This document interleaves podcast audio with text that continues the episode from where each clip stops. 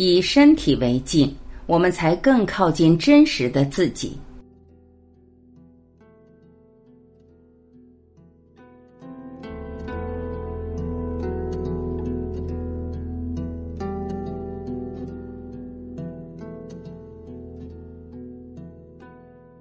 我们的身体拥有着让我们难以想象的记忆力，它将我们过往的悲伤、眼泪、苦痛、愤怒、劳损深深的刻在皮层。当我们以身体为镜与之对话，我们会发现，我们更靠近自己了。你的身体状况决定了你怎样经历生活。身体是这样一个部分。它允许你的心灵去体验在这一星球上作为人的你，并在这个历险中成长。换句话说，在你生命的开始时，为了能在尘世生活，你被放入一个躯体；当你在人生的结束时，你又必须交出这一躯体。你的身体是一个完美的机器，可以自我调节、自我康复，只要你相应仔细的爱护它，给予它营养。身体支配着非常宝贵的器官，如眼睛、耳朵、语言器官、理解力、手臂、双手、双腿等，从而能够履行大量的任务。同时，身体本身是一个高度敏感的触觉和感觉器官，通过它，你能够学会对自己内心以及外部的生活加以感受、感觉、领悟，并进行体验。前提是你身体健康、相当纯洁、有良好的消化，因为你身体的每个障碍影响到你的感受、灵敏和活力，所以你的身体状况决定了你怎样经历生活，你从自己以及外界世界领悟了多少。如果你内心受到严重污染，你就一点也不会察觉到哪些食物对你的身体不好。如果你的身体极不具开放性，你就很少会感觉到外部世界有什么走进自己，你的感觉也会变得更少。同时，你的感觉和思想受你的身体状况的影响。要是你的身体内部受到严重污染，你想的也就更不纯洁，你更倾向于考虑感觉否定的东西。要是你给身体许多甜食，你会感到沉重和压抑。你会感到要活跃起来是很难的。要是你的大肠总是很满，就因为你不停的吃，吃的很多或者消化不良，那么你要变得积极是很困难的。要是你的胃由于同样的原因也总是很满，你会感到要有活力、要快乐是很难的，因为你常常会感到有负担。以身体为镜，与身体对话。你的身体除了维持自己的任务外，还有许多重要的功能。首先，它有助于你的意识形成，它是你的一面镜子。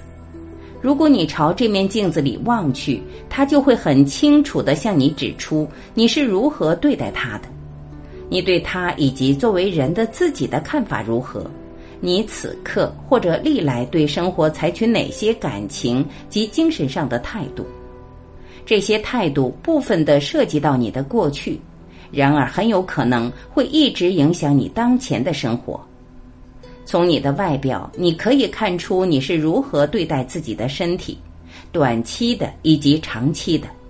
当你观察自己时，你就可以看到你是否给自己足够的睡眠，是否使自己劳累过度。久而久之，你就可以看出你是如何对待身体的。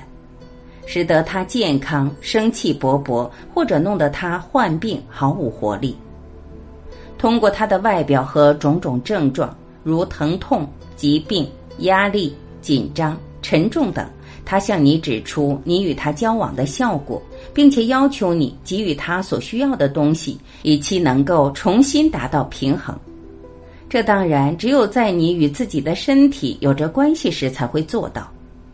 你与他的关系越弱，他就会越多的感到痛苦和疾病。你的身体最后是有益于你和有助于你更加意识到自己，还是通过持续的痛苦或疾病阻碍你获得意识，这取决于你是否有决心去感受自己身体的这些信号，并听从这些信号。你对自己的身体所采取的态度，你是可以很容易的，如果你愿意的话，看出来的。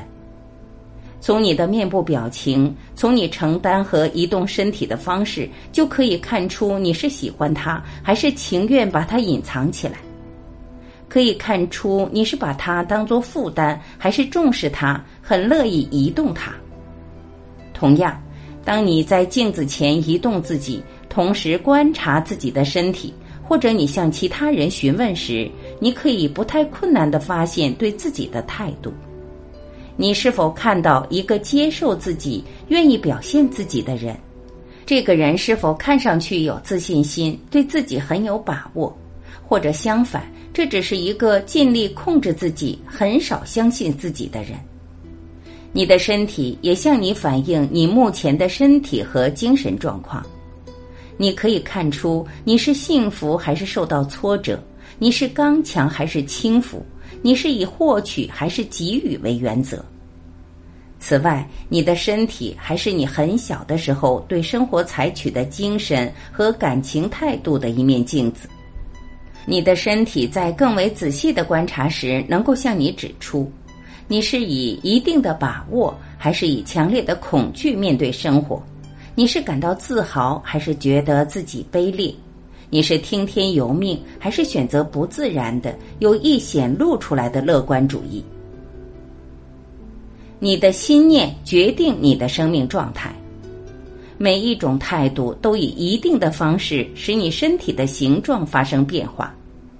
要么你耷拉着肩膀，要么你把它高高耸起，你的骨盆向前或向后倾斜。你的胸腔扩大了或变窄了，还有无数的可能性。重要的只是你的态度，你以何种方式使身体形状发生变化？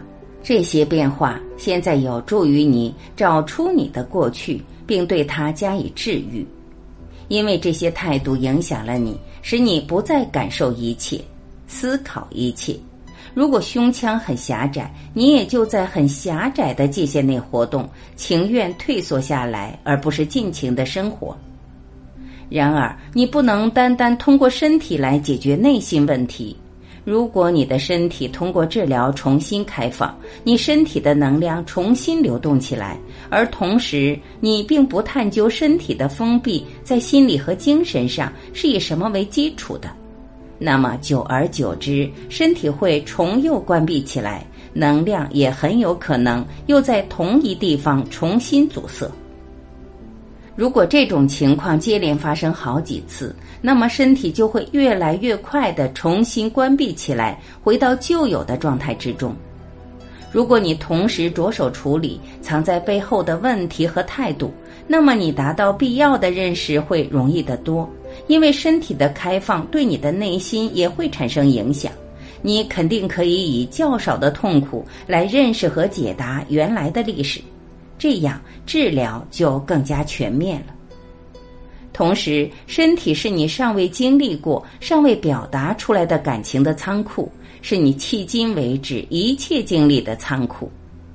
每时每刻，如果对你重要的话。通过催眠或其他练习，你都可以重新唤醒对自己感觉和经历的回忆。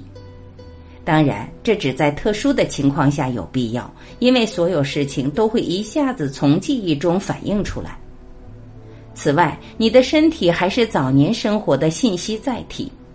你尚未清理完的旧伤，肉体上的和精神上的，被身体当作弱点来接受，使得你可以在生活中处理它，关心对它的清楚。有时候回忆是必要的。身体是你用来表达自己的，同时在一生中起作用的工具。你是否把它投入到它应该起的作用之中，完全取决于你自己。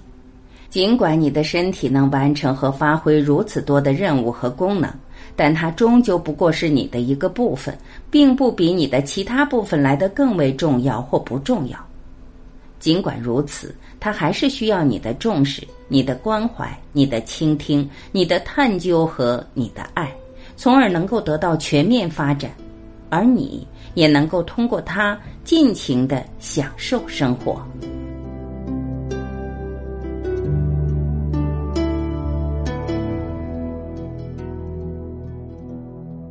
感谢聆听，我是晚琪，今天我们就到这里，明天再会。